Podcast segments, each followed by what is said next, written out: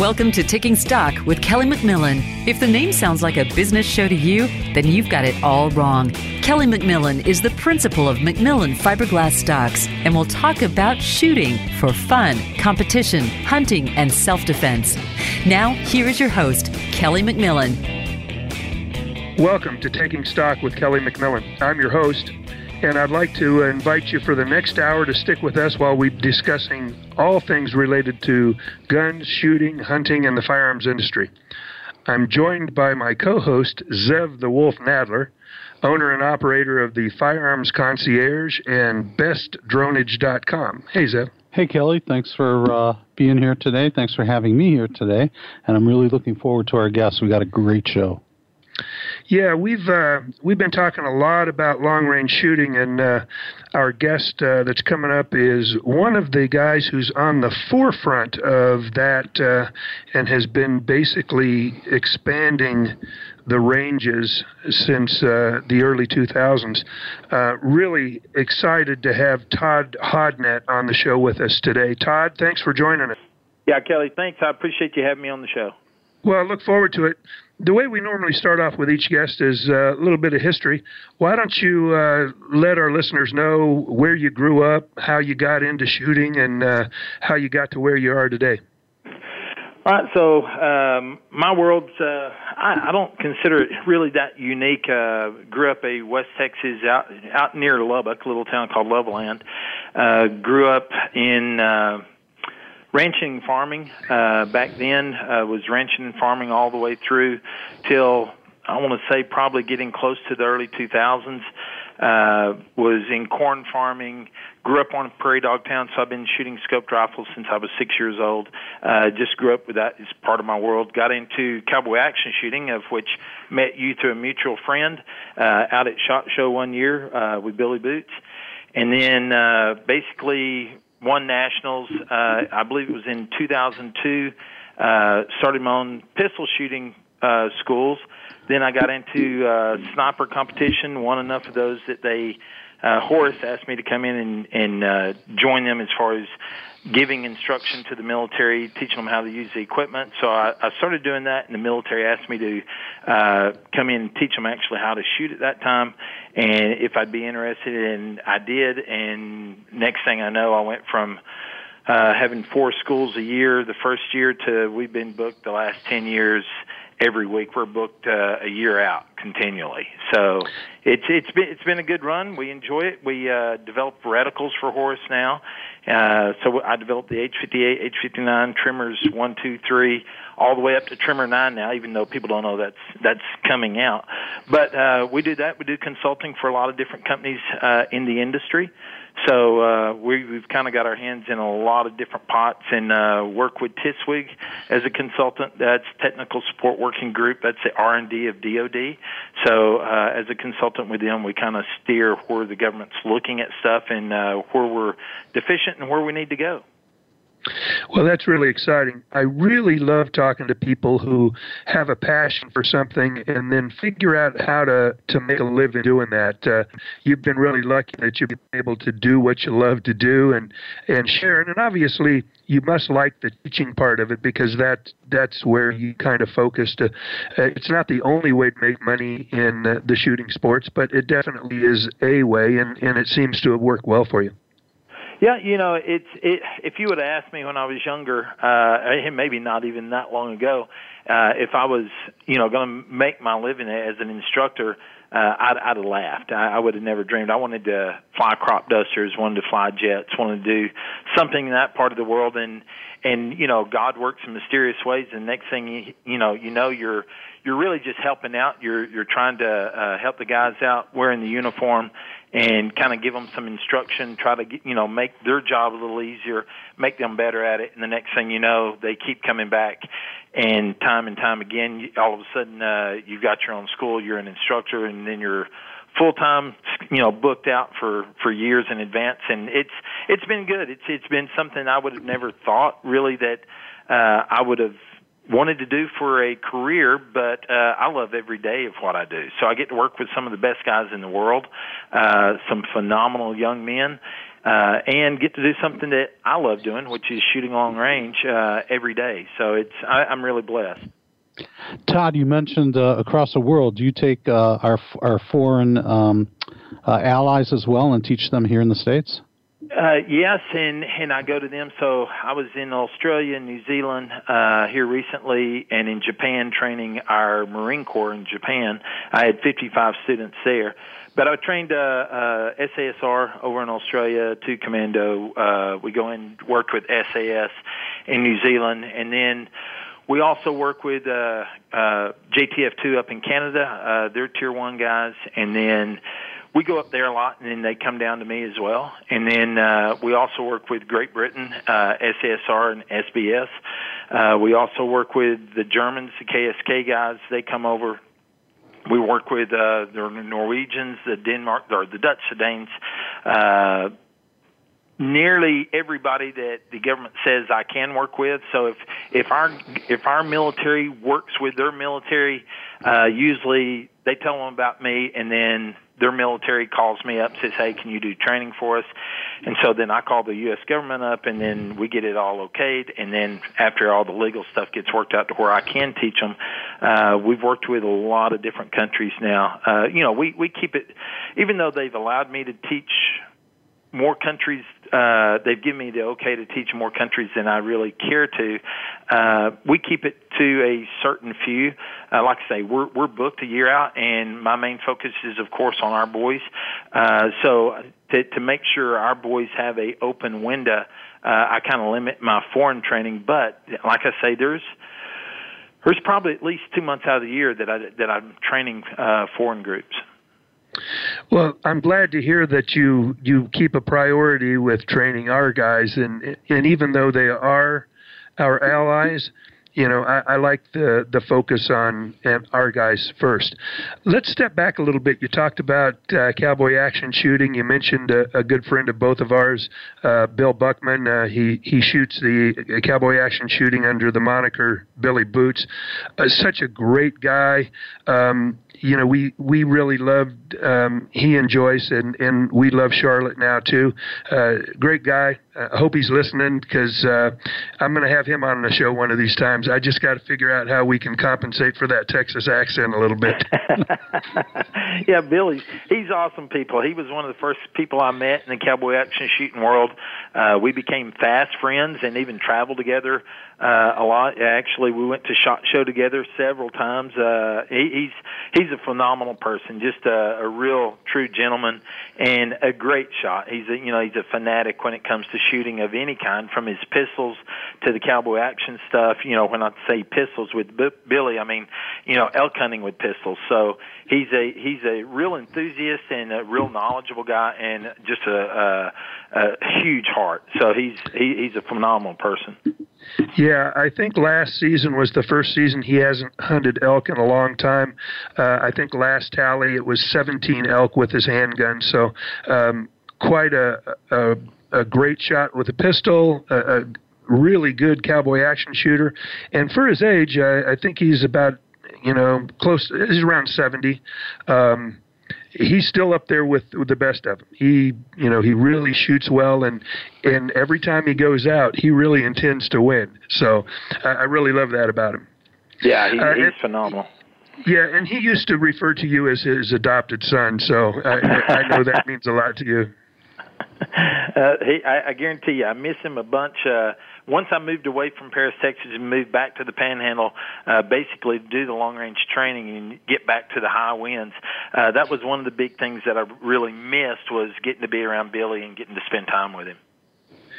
Well, I try to get out to see him as much as I can. He comes out here once a year for uh, the End of Trail and so we get to spend time together. When I was uh, doing the the hunting uh, Dallas Safari Club, I got to see him more often, at least uh, once uh, a year more often than I do now. But uh, we try to get together as much as we can. So thanks for mentioning him. I, I, you know, I really love him, and it's always nice to think about him. Uh, so once you went from cowboy action shooting, you you started teaching pistol, and how did that morph into to teaching the military and uh, kind of give us an idea of what that first military class was like. Well, it, a- actually, I had some rangers ask me to come in and teach them uh, some pistol stuff, and and I did. And there was a sniper competition at the end of the week, uh, and they asked me to stay. They said, "Hey, why don't you stay and shoot it?" I said, "Well, I, I didn't bring a rifle." and they said, "Hey, you know, one of the guys that actually invited me to come down there, uh, he was generous, and he said, "Hey, Todd, you can shoot my rifle." He said, "I got a spare," and so I jumped on his rifle, and he was setting up that night trying to teach me, try to show me what the Horus reticle was. I'd never seen it before, uh, and how to use the ATRAG ballistic engine that came with it. And so we we set up that night. He kind of showed me it's just a mill gridded reticle, so the the reticle's not you know uh, hard to understand. Uh, it's just different as far as what I was used to at the time. And so uh, basically started playing with the ballistic engine and and ended up kind of getting hooked that weekend. And then uh, they they were sitting around at the end of the uh, match, and they said, "Hey, if you want to sign up for the Snipers Challenge match, which was uh, held there in Stephenville, Texas," they said. Uh, it's you know the largest match of the year but places are filling up fast. If you want to sign up, sign up fast. Well, I asked the guy that I'd shot with, I said, hey, you want to shoot in it together? And he said, sure. So me and him signed up in it. I asked the guy that had the rifle, said, can I borrow your gun for two weeks and, you know, get boned up on it, try to see if this is the way that I want to go. And he said, sure, you know, keep it. Well, I ordered ammo, and the ammo came in the night before the match, so I didn't even get to, to zero the gun before I went to the match. But after playing with the ballistic engine, looking at it a little bit, and understanding it better, uh, I was fortunate and was able to win that competition, and then I won the next one and the next one, and then that kind of got me in. So basically, uh, winning rifles at the competition, uh, winning scopes, and then Horus said, "Hey, you know you're winning all these matches using our stuff. Would you would you like to be sponsored by us? And i said well kind of already am because you know you've given scopes away that i've won. And they said well would you do military demos for us? And i said sure. So they sent me out to quantico to do a military demo. So i go out and sit down and train the marine corps on how to use the equipment. And then at that time was uh that next, I think it was in January, right after Shot Show. So probably right after I met you, uh, we went out and did the first what, pre what they even knew as a PSR rifle. But we did the first long range test there in Yuma, and I was the first shooter. And so uh, I had to leave Shot Show a day early, drive down to Yuma, and I shot. Uh, it was 500,000, 1,500, and 2,000 meters, and you shot groups through each of them, and then you know, you left and talked to the guys and did whatever. So I had some guys come up and they said, "Hey, you know, those are phenomenal groups. Would you teach us how to do what you're doing?" So I go out to Pendleton. It was the uh, uh, the detachment one. It was their you know first first real look at a special. Uh, group of Marines to to kind of fit into USASOC, and so and phenomenal bunch of guys. So I go down and I train with them for a week, and teach them how to use the equipment. Well, at the end of the week, they said, "Hey, Todd, you know, you really didn't teach us how to shoot." I said, "No, you know, I'm a cowboy. I'm staying in my lane. You didn't ask me to teach you how to shoot. You asked me how to uh, use the equipment, and that's exactly what I taught you." And they said, "Would you change anything about the way we shoot?" And I said, "Oh yeah, I'd change a bunch." And they said, "All right, what?" so I started listing everything on the board and what I would change and what they would get from it. And then I got about halfway down through my list, and they said, "All right, stop. You know, we want you to come back for a month." And I said, "All right." Yeah, I was ranching, farming at the time and it was in a slow time of year, so I was like, yeah, I, I can come back. So they said, all right, we want to go out and do, you know, training with you. So we had looked at going to one place, and I knew, you know, personalities are personalities. So I knew that they wouldn't want me, another instructor, coming into their facility and doing the training. Uh, people kind of get weird that way. So I told them, I said, "Yeah, good luck. It's probably not going to work out." You know, and they said, "Oh no, no, we we use this guy all the time. You know, it'll be no problem."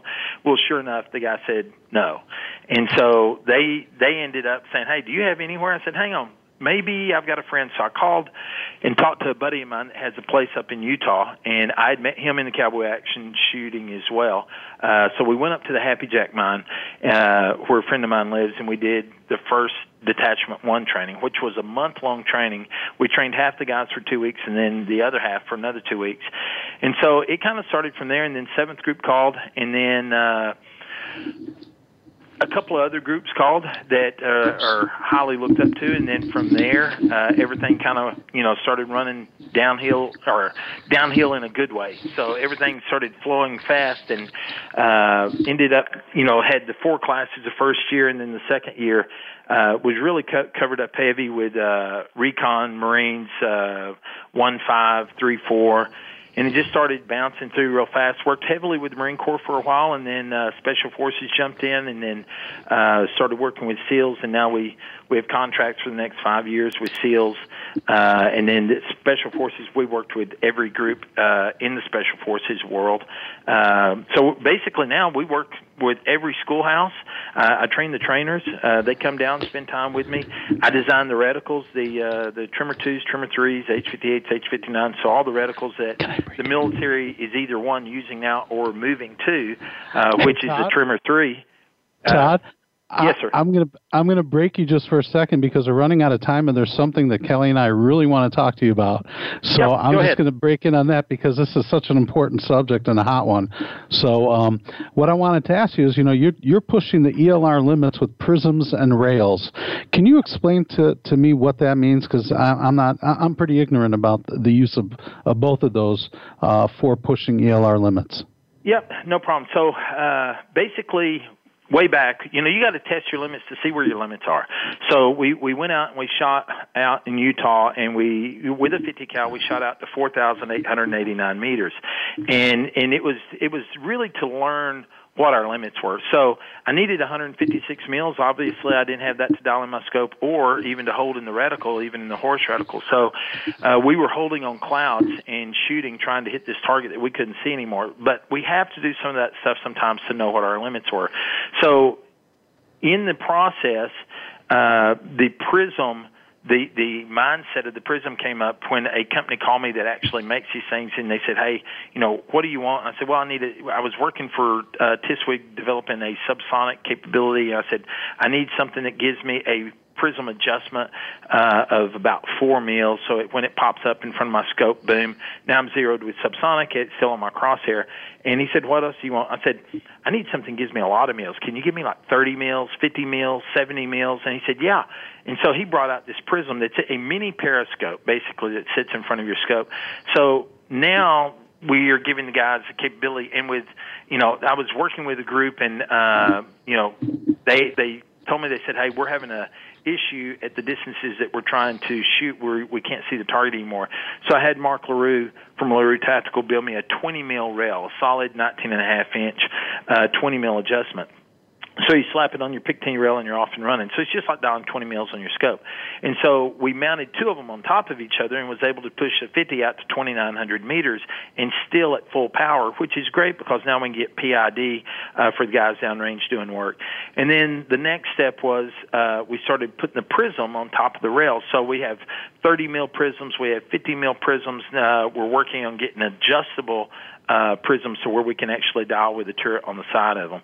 So working with the company for about two years, we finally got to the quality uh, that we could actually start moving them into the government stuff. And so now we can actually end up engaging targets at extreme long ranges, uh, which you know right now we're we're really heavily military focused on this capability uh, because of what's going on in the world, and so it's uh, the I don't know about the availability of these uh, tools, you know, like the Prism, uh, to the general market, but uh, to our military, absolutely, we're we're moving in that direction because it gives us capabilities that we just don't have with normal scopes uh, to be able to have full power and still reach out, you know, well past two miles. You know, we're we're shooting, you know several hundred meters past you know two miles now. And and still with with uh really the, the real capability or the the problem now is the ammo itself not being able to see the target. So it's uh it's really extreme spreads and standard deviations that are giving us the hit probability issues.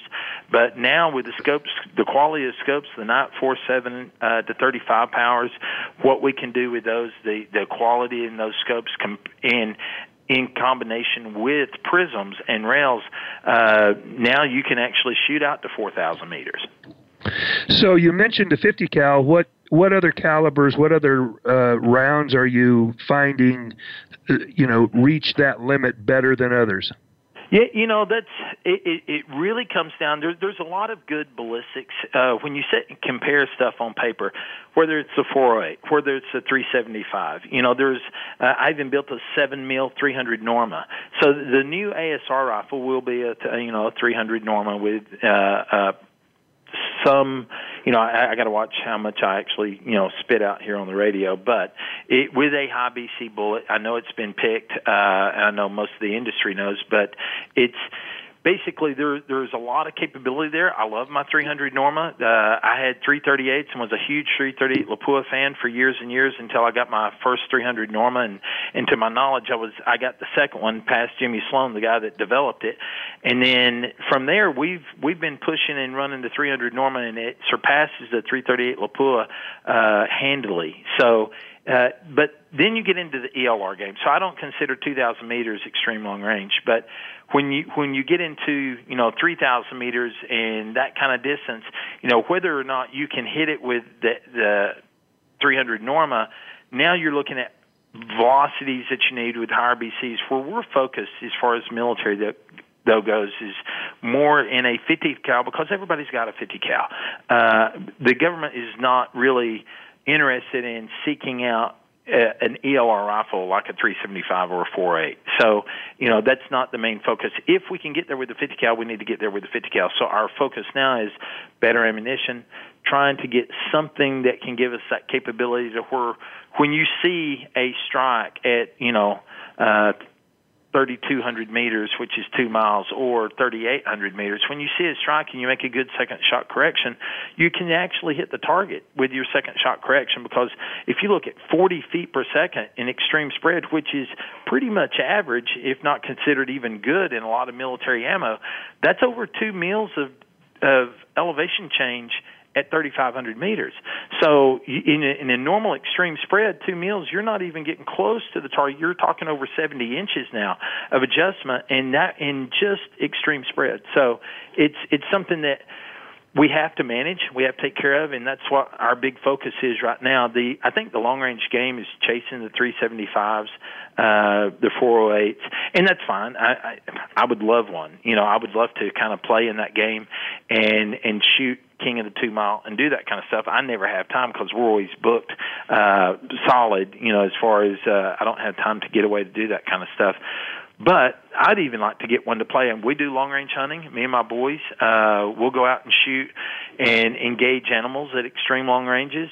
Uh, but the 375 may give us more capability. Uh, but th- to be honest, I haven't seen many of them that actually shoot. I've had a lot of them show up at the place, but when you know when it comes time to prove it and put groups on paper at 2,000 meters, uh, we just don't find guns competing well with the 300 Norma. 300 Norma does a phenomenal job still, and the uh, a lot of the 375s that I've got to play with really didn't perform as well as you know the person brought them in thought they did, and so.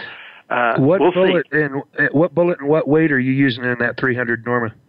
I, I like the 230 grain Berger myself. Uh-huh. It's, Okay. it, it, it gives me a a really good high BC and gives me a lot of capability for grouping at distance. Uh, it does a really good job terminal ballistics at 2,000 meters. We have not found a bullet it, that we've all went in and out of deer and you know blown a nice hole on the backside. So you know it, it's it, it probably the hole on the backside is about the size of your thumb.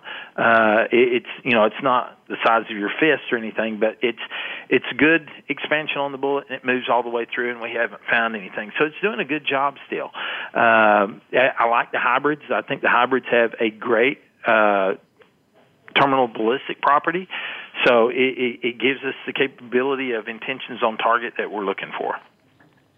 I is, I expected that to be your answer. Uh, I know a good friend of mine, Bob Beck, who uh, is the host uh, of Extreme Outer Limits, has uh, shot a lot of animals with 300 Ultra with uh, the 230 grain bullet. He's a firm believer. Of course, he owns MOA rifles now, so he's he's building. Uh, Noslers, you know, 28, 30 Noslers and uh, stuff like that to keep product moving. But if he had to hunt with only one rifle and hunt anything he wanted to hunt, it'd be the, the 300 Ultra with the, the 230 grain bullet. So, yeah, I, I expected that was what you were going to say. Great ballistic coefficient, and just uh, Berger makes some of the best flying bullets on the market for sure. Yeah, I agree. I agree. Yeah, and I think the 300 Ultra is really close in ballistics to the 300 Norma. You um, obviously you're living in the Panhandle, right? Yes, sir. I live in Canadian, Texas, uh, uh-huh. 90 miles northeast of Amarillo. So you've got some uh, pretty uh, um, good country for long range hunting. You got some nice deer up there. Uh, I know that your uh, bio says that you've you've taken a, a deer at 2,000 yards, which uh, that's probably the longest confirmed uh, kill that I can remember here in uh, hunting. Uh, I know some of my other friends have taken animals at over a thousand yards for sure, but 2,000 is really putting it out there. Yeah, you know, and, and I have to correct you there real quick. It was my son. My son shot his deer this year at 2,040 meters, so you know, wow. a little over 2,200 yards. Yep. But it's uh, you know, as as you get boys old enough to pull the trigger, Dad gets to spot and call win, and uh, the boys get to pull the triggers all the time. So it's, uh, but it makes it fun. I have uh, my neighbor on the property. Uh, he him and his brother on the property we do all the training on. So it's he actually set up and started cloning deer, and he has the patent on cloning deer. So we do a lot of cull hunting, and these animals were running off the property. You know, we're not we're not going out and taking trophy animals at 2000 but when we see an animal that is a cull we will you know potentially run away from it if we can and try to get out to distance because a lot of what we're doing is actually testing terminal ballistics and true terminal ballistics not just slowing the bullet down and shooting through uh bullet or uh gel but actually shooting you know live animals at distance to where we can actually tell the military, hey, this bullet performs like X, and based on true experiences that we've had. So we're we're trying to give good R and D uh, for our boys going down range, to where we can knowledgeably uh, get good information for them so that when they go down range they can do a better job. And we can actually buy better equipment for them to do that job for us. So that that's a lot of the reasons that we're doing you know the long range call hunts, uh, but it gives us capability to to see you know test scopes for one. What can we see? What can we PID uh, check the ballistics to see if our dope's still working at 2000 meters. And then uh, you know when we're fortunate and everything comes together and, and we're able to to get a kill. You know, my son killed at 2040. Uh, Jason, my neighbor, killed at 2009 and 1630. My son killed his pig last year at 1668. So there's you know that. The, what's neat is we're we're seeing a real capability, and this is not. I mean, we're not using prisms or rails for that distance. So this is just pure capability of great glass and really good quality uh, weapons and good ammo. So, and it, it's something everybody can do and everybody can enjoy. Yeah, it's really exciting to hear about that, Todd. It it really pushes the limits of what people have began to think what was normal. I know probably back when you were shooting um, cowboy action shooting and even shooting varmints, uh, shooting prairie dogs, you probably thought, well, six or seven hundred yards was a long ways, but you know those that type of yardage now just seems like it's commonplace. Hey, I want to thank you for being with us, Todd. We're out of time. I really uh, appreciate you coming on and sharing your experience with us. I know our listeners are really excited about the stuff that you're doing, and I'd like to invite you back when we get a little bit more time. We'll talk a little bit more about long range shooting. Yeah, absolutely, Zev. Appreciate it. And Kelly, uh, miss seeing you at Shot Show. I'll make sure to drop by and say hi again this year and uh, enjoy your friendship and uh, uh, knowing you've been awesome ever since I met you nearly 15 years ago now. So good luck with the show and be happy to come on anytime. Thanks, I appreciate it. And I want to thank all of our listeners for sticking with us through uh, this next commercial break, and we'll be right back.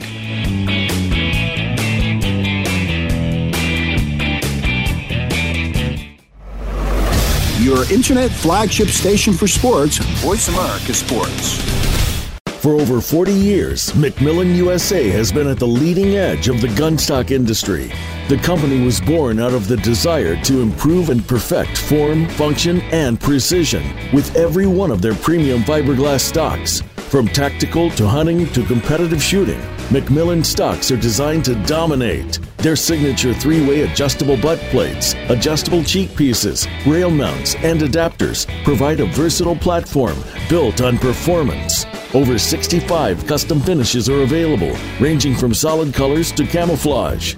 Check out the McMillan website for hundreds of stocks available for immediate delivery. And for those wanting something more specialized, call the knowledgeable and friendly staff at McMillan for a complete list of options at 877 365 6148 or visit McMillanUSA.com.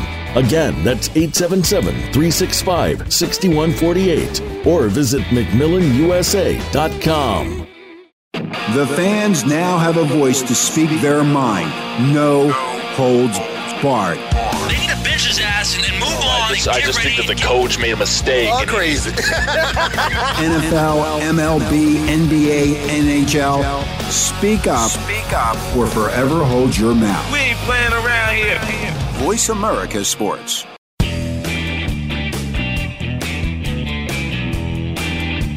You are listening to Taking Stock with Kelly McMillan. Now back to the show. Welcome back to Taking Stock with Kelly McMillan. Thanks for sticking with us through that commercial. Uh, really looking forward to our next guest. Um, I had an opportunity to meet this young man uh, a few years back uh, when he was a graduate of Yavapai Gunsmithing School. He came to our facility and applied for a job. Um, I think hiring him was one of the best things that McMillan Firearms ever did. Uh, I'd like to introduce Charlie Bell. Charlie, thanks for being on the show with us. Well, thanks for having me, Kelly. I really appreciate it. I'd like to hear a little bit about your history, where you grew up, um, what got you to go to gunsmithing school in the first place, and, and how you got into the firearms industry. Well, I started, I was born in uh, Naples, Idaho. Uh, I was actually about as close to Canada as you can get in Idaho without actually being there, um, barely in America.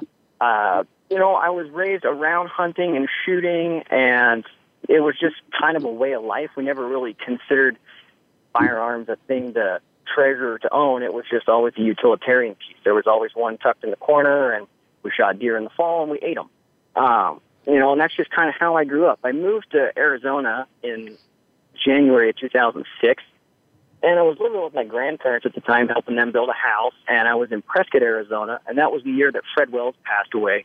And I remember reading in the newspaper that they were having this memorial for Fred Wells in Prescott, and a whole bunch of people were going, a bunch of people I knew. So we went, and at the time, Alan Lohr was there, the guy that run the gunsmithing program in Prescott Yavapai.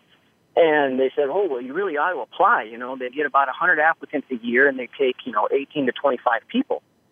And I thought, okay, well, maybe that'll be something to look into. And I thought about it and thought about it. I was talking over with my grandfather, and he said, well, you ought to apply. And I said, well, what if they say no? He says, well, you're already not going to school there. What's the worst they can say? You know, they can't say no twice. You can just go ask and see what happens. So I went to Yavapai College and I walked into the department there. And at the time, I had only ever met Alan over the phone. And so I saw a guy in there moving boxes around and being a farm guy, I just walked in, and grabbed a box, and followed him. And he said, Well, what do you want? I said, Well, I'd really like to go to gunsmithing school. Where do I apply? And he says, Well, just write your name down on this list. I run the program, and you're in it now and that's how I got started. well, that seems like a fortuitous choice to pick up a box and, and help out. You know, knowing you, I know that's not something that you give any thought to and, and really thought about the outcome of it. You just did it because that's who you are. But yeah, that seems like that might have been the the straw that uh, really set up your future. Very well could have been, actually. Yeah. So you so you went to school at Yavapai. Um, for those who do not know, Yavapai's got a really top-notch uh, gunsmithing program, uh, as well as some other gro- programs in the country. But we hired a bunch of people out of Yavapai, and almost every one of them were everything we had hoped for and, and then some, as you were, Charlie. Uh, tell us a little bit about the program and, and for anyone who's thinking about going to gunsmithing school, um, tell them about the program there so that they have, you know, some information about it. Yeah, absolutely. Um, I went to school there from the fall of 2006 to the spring of 2008. Um, when I went to school there, they were running one shift. It was a lot smaller program. We started with 26 students, and when I graduated, there was only nine of us left. Um, myself and Garrett Stevens and a couple other guys that started their own shops. Um, and when we went to school, we went to school for eight hours a day, Monday through Thursday. So you really had to have full dedication. there was between one and two hours a day of lecture, you know, in class theory, that sort of thing, and the rest of it was all hands on. You know, we built a wooden stock in our first semester. We did a whole bunch of machining projects. We had to get through the whole first year before they would even let us put a reamer in a rifle barrel. You had to prove that you could hold tolerances plus minus a thou. You had to be able to show your work, show everything that you could work to a print, that you could thread the wires. Um, we had a whole bunch of different milling work. There was a lot, a lot of projects that we did. Um, and so that's how we got through our first four days of the week. And then Friday was another practicum day, so you could work and catch up on all the projects you didn't get done and the other 28 to 30 hours that you had already put in that week. It was a really exhaustive program. Um, it, takes a lot of work and dedication. I think that's one of the reasons why there were so many of us that started and so few of us that finished was just because of the amount of time it takes. It really does take a lot to actually delve into it. Um, Alan Lohr was the guy that started the program, uh, was in charge of the program when I was there. I know it started before he got there. Um, and I actually taught there shortly after I had quit working for you and taught there for another year and a half before I moved back to Idaho. Charlie Zev here. Uh, I, I, just wanted to make a comment that uh, a friend of mine who has actually been on the show, uh, went to your school as well, uh, probably a little after you did. And he said that the one thing that he took away from gunsmithing school is that you could solve pretty much every problem. In other words, that the curriculum and the way it's run and, and the ability to help you guys think out of the box and get to what you need to, to, to get to where you need to be really helped him in life in many other ways. Did, did you find that to be the case? Absolutely. The two things that I really got out of it was one, the problem solving ability and reverse engineering. Everything that we did was either solve a problem or take this part and reverse engineer it so that you understand how and why it does what it does so that you could recreate it working properly every single time. And the other thing that we learned that really stuck with me was attention to detail. Absolutely everything you do had to have the utmost attention to detail. I'm sure that that's one of the reasons why the people that have been hired from that program to work for McMillan Firearms back when they had their own firearms company, well, that was one of the reasons why we were able to turn out such high quality firearms is just because of the attention to detail. And we were held to that standard even after we got out of school and into the firearms company. That's, again, one of those reasons why they work so well. My father used to always say there's only two kinds of gunsmiths poor ones and crooked ones because you just can't make any money if you're doing what most people think of a gunsmith. Uh, a, a guy has a, a firing pin spring that that seems to have lost its punch. So you you take it to a guy and he may not be able to buy one, but he could probably make one. You know, the manufacturing of parts, the fixing things that are broke, you just can't make enough money doing those kind of things. So it seems like most people who really love gunsmithing end up getting into basically manufacturing or or building and uh, you know because that's where you can make a little bit of money. Uh, I know that you've uh, you've got yourself a, a company where you actually build rifles, correct? So I do still build rifles. Um, the amount of rifles that I build now, I've actually began to limit. When I started, um, I started a machine shop, and I thought I would manufacture and I would build rifles, and I would go at it full time. And I grew until I actually, in oh, two years ago now, so the end of 2015, I had built 49 rifles by myself in the calendar year 2015. And then when I went into 2016, I realized that when the whole thing was said and done, I had worked really, really hard, and I was really unhappy with the result I had produced. I got 49 rifles out, all was well, but I had two of them come back that had some quality control issues. Nothing that was unsafe, but they just weren't up to the standard that I was comfortable with. I was really actually kind of saddened that I had actually let them leave. So I went back, I kind of relooked at my whole strategy of how I was going to run my shop and marketing and decided I was going to commit to I have a certain number of customers, I'll work with them, I'll work with the people that they suggest, and I'll hold myself to 25 rifles in 2016. And that went very, very well. Um, so I do build a limited number of rifles.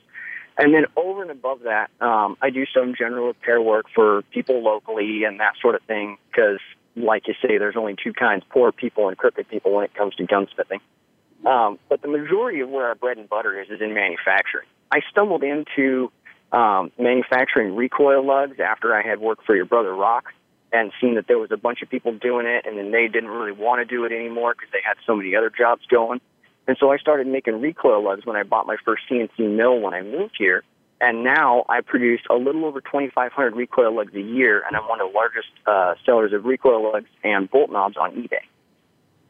Well, that's interesting. Uh, you know, that's a sideline people don't realize.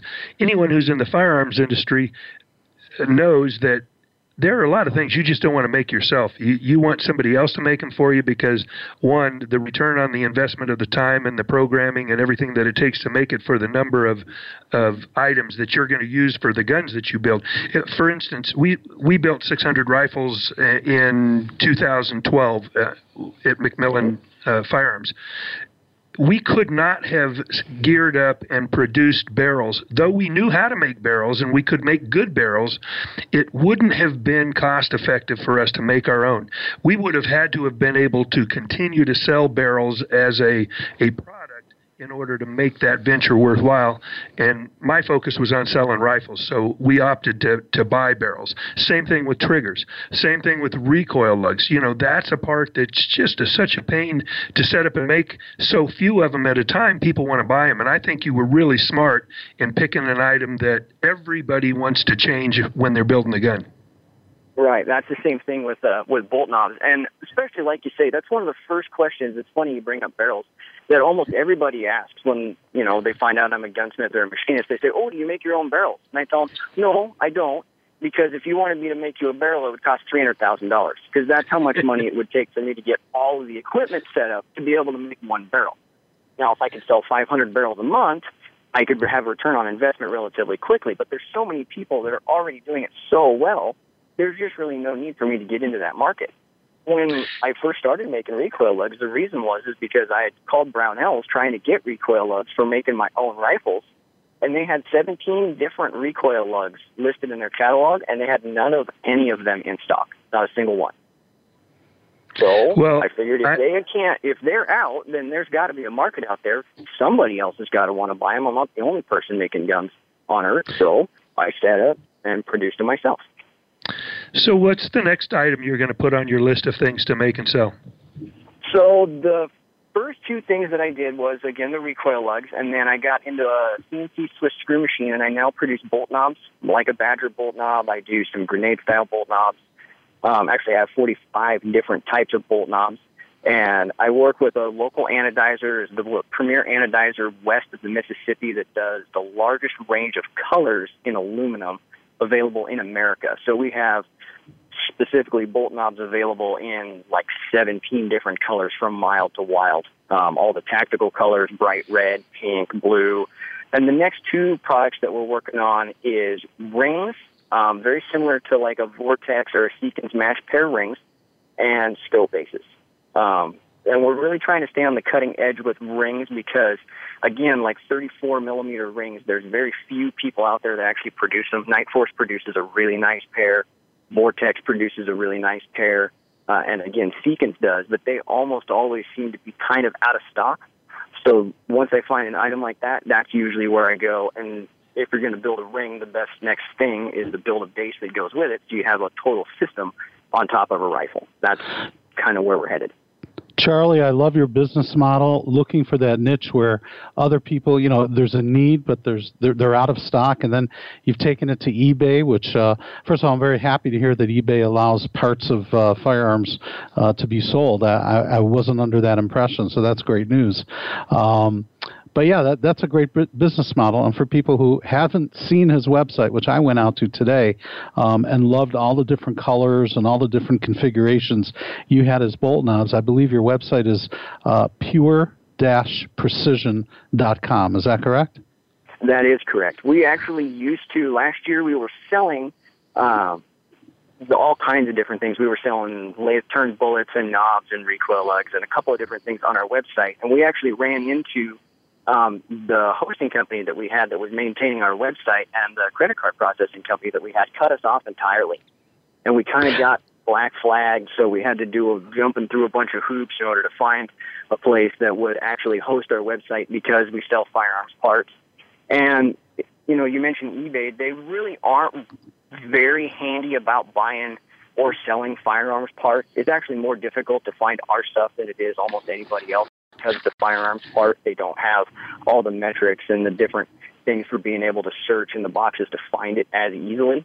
Um, uh-huh. And the reason why we've gone there is just because it's the quickest way for us to be able to test products in the market. So if we want to try something, we'll make 30 or 40 of them, put them on eBay in the market, and see the market reaction to them inside of three to six months. And if the reaction is good, then we produce them in a much larger quantity and we put them on our own website. And then we're now that we're working with a new credit card processor, we're making it more available to purchase direct through our website so that we can, again, eBay charges fees. We don't have to charge those. We can keep the price down for our customer.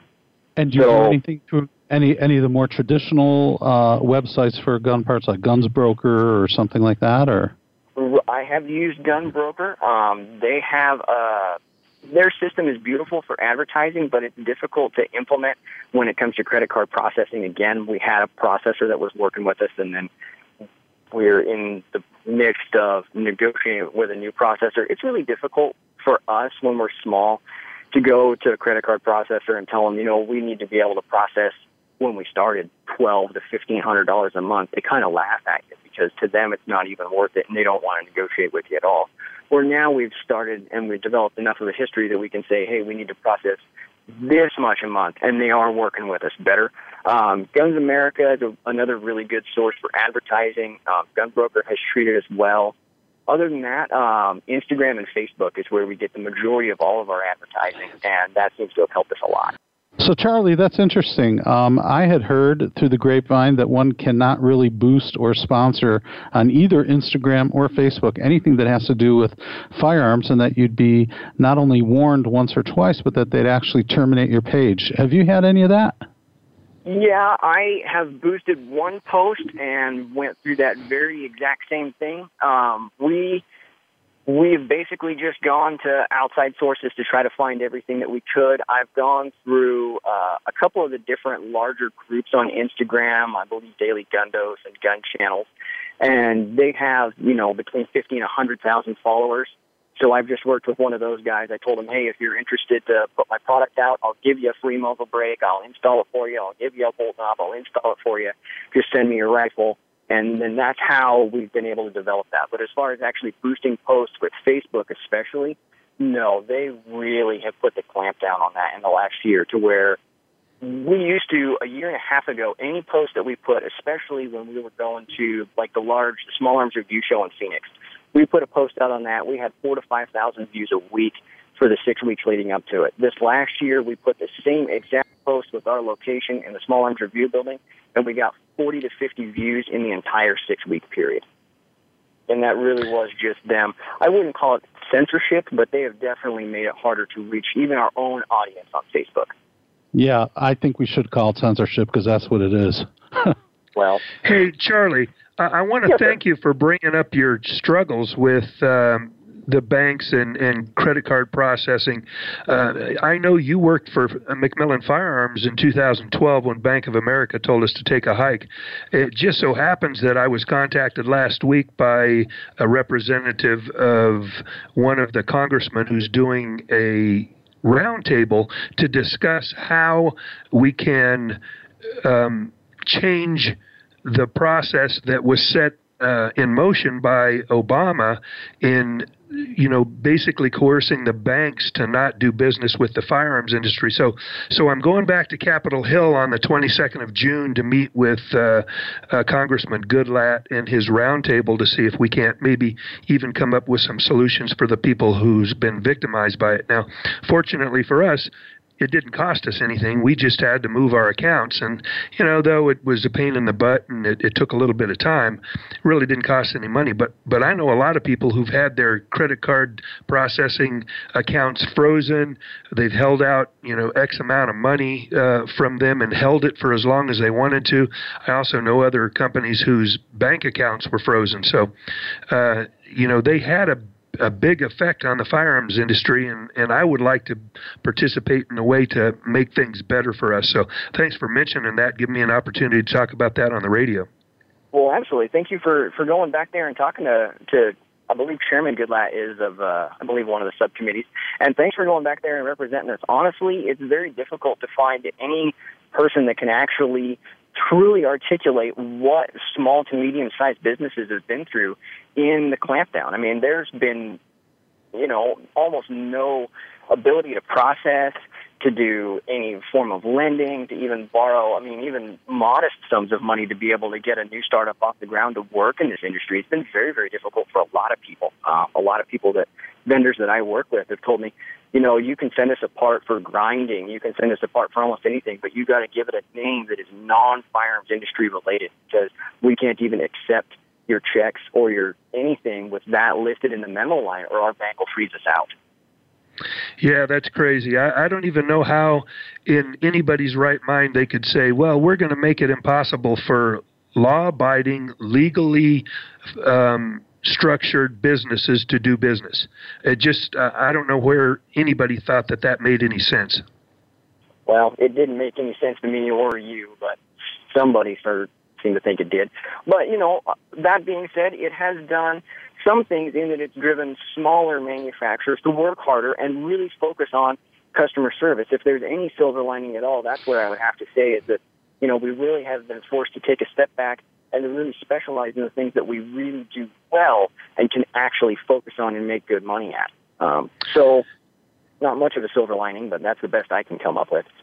You know, I think you've learned really early in your career because you're still young that focusing on what can be profitable and what you can do well and what you can build a name for yourself with, uh, not just doing everything. Uh, you know, you've heard the saying, uh, jack of all trades, master of none, and that gets you that that kind of mentality for a customer that really isn't quality uh, conscious. He's just more concerned about getting out there on a weekend to to be able to pull the trigger more often.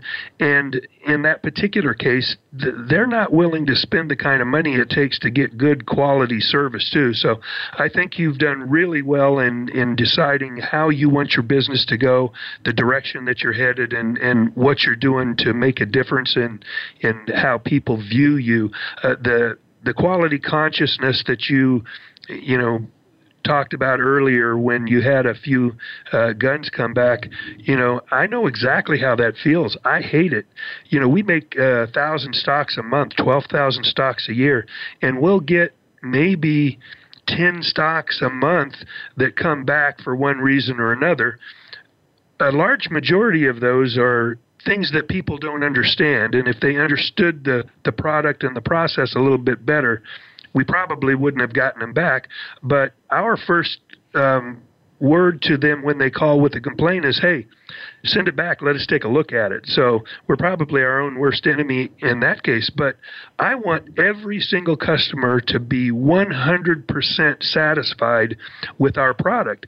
And I know you feel the same way. I saw that in your work in the firearms, and, and just from the conversation we've had so far, you still feel that way. Yes, sir. Absolutely. That's it. Really has been one of the biggest focuses. It it makes it difficult. Um, in our most recent growth, hiring people, it's made it very difficult for me. I found out that I am rather difficult to work for. Um, I would tell you that the few employees that I do have would would tell you that I am probably very hard but very fair. And it's one of the reasons why you know I, I pay them as well as I do is because I know that I'm difficult to work for and I have expectations. I've always said that I would never ask another person to do something that I wouldn't do myself, but that does leave it pretty wide open because I don't have a problem working until nine o'clock at night to make sure that the product that I turn out is the best and most perfect that it can be before it leaves because it does make your gut just sink when somebody calls and says, Hey, I have a problem, or Hey, I got a bolt knob that doesn't have any threads in it. You think, Oh my gosh, how is that even possible? We checked every single one of them to find out that they sent it back and no, it had lint packed in it from shipping or it was our fault and we tell them, hey, we're going to overnight you another one to replace it. We spend more in shipping than the product was. But as long as we have a happy customer at the end of the day, that's what makes the difference and that's how our business can grow. Charlie, in some of our emails back and forth, I noted that um, long range shooting is one of your passions, and you know that seems to be all the rage lately. And the, the McMillan Company and, and Kelly specifically himself and I as well, we're, we're very into extreme long range shooting. Um, you know that being you know 1500 yards and out and uh, guys have been hitting 3500 yards consistently uh, in the lead up to the king of the two mile at the end of this month. And i wonder what kind of long range shooting do you do? What are you into? And and what do, where do you want to go with that? My long range shooting has been really, really hampered since I moved back to Idaho. Um, I know that's actually really hard for people to believe because when most people think of Idaho, they think of southern Idaho where they have large open farm fields and huge expanses of, you know, kind of the southern Idaho desert, more like northern Utah. Where I'm located, again, being so far north, a long shot for most people around here is 150 to 200 yards. Um, I've hunted every year since I've been here, and I've actually had to wait for longer shots sometimes because most of the time the trees are so thick that 100 yards is about as far as you'll ever shoot. It's uh, it really is very easy. It kind of makes it a drop in the bucket, but it makes it to where you get lazy and you don't actually practice as much as you should. So recently, I've been driving down to central Idaho or southern Idaho and shooting some local um, tactical matches or PRS matches in order to be able to just keep my skills even moderately honed, very low they are. Um, and as far as actual long range shooting, it's it's difficult to find. I've got a couple of people that we're working with now. Um, there for a while when we started, we were producing a lathe turn blitz, and we were working a lot with the 375 CheyTac shooters and some 408 CheyTac shooters. And I really, really enjoyed doing that. The only issue I had was, you know, between manufacturing and running my own business, traveling to Wyoming, traveling to southern Idaho, in order to be able to spend the time to actually do proper research and development and testing with them has been a, a pretty major challenge for us. Um, so that's as far as long range shooting goes, it's one of those things that unfortunately I haven't been able to do as much as I wanted, and I really, really miss it. Hey, Charlie, we're just about out of time. I want to give you an opportunity to, to let our listeners know uh, where you're at, how they can get a hold of you, for you to give them their your website again. Um, sure. Let's just let them know how they can get a hold of Charlie Bell. The easiest way to get a hold of us is to go to pure-precision.com. Um, right on there, we've got a newsletter set up so you can sign up. We don't spam people. We just send out when we get new products that we've done market testing on that we're ready to put on our website. We send out a newsletter, or when we do major updates to our website, we send out a newsletter. And again, on that same website, there are links to all of our products on eBay and Amazon. And we also have our phone number and our email addresses right there. Anybody wants to get a hold of us, we're available from seven o'clock in the morning till seven o'clock in the evening, and we'll answer any questions you've got. Most of the time, when you call, you get a hold of my lovely wife. She's way nicer to talk to on the phone than I am, and she can usually answer almost everything. And if she can't, then I do my best to make sure that everybody gets their questions answered, even when they're asking questions about other people. So again, uh, pure-precision.com, um, and or find us on Facebook, and we'll stick it to the man and make sure that everybody gets to see gun stuff on Facebook, whether they want us to or not. Awesome. Hey, Charlie, thanks for being on the show. Really enjoyed having you on there. Congratulations on your success and, and your business. Uh, really proud to know that you, you started your professional career at, at McMillan Firearms, and I was really proud to, to be your employer. Thanks, Kelly. It's been a, a wonderful job, and I really do appreciate the break you gave me in the industry. It really, really did give me the ability to, to hone what I'm good at now. So thank you again. Glad to have you on the show. Once again, we have come to the end of another great show. I'd love to thank our listeners for spending their valuable time with us. Remember, we'll be here next Friday on Voice America Sports Channel for another exciting episode of Taking Stock with Kelly McMillan. Get out and enjoy this great country. We'll see you next week.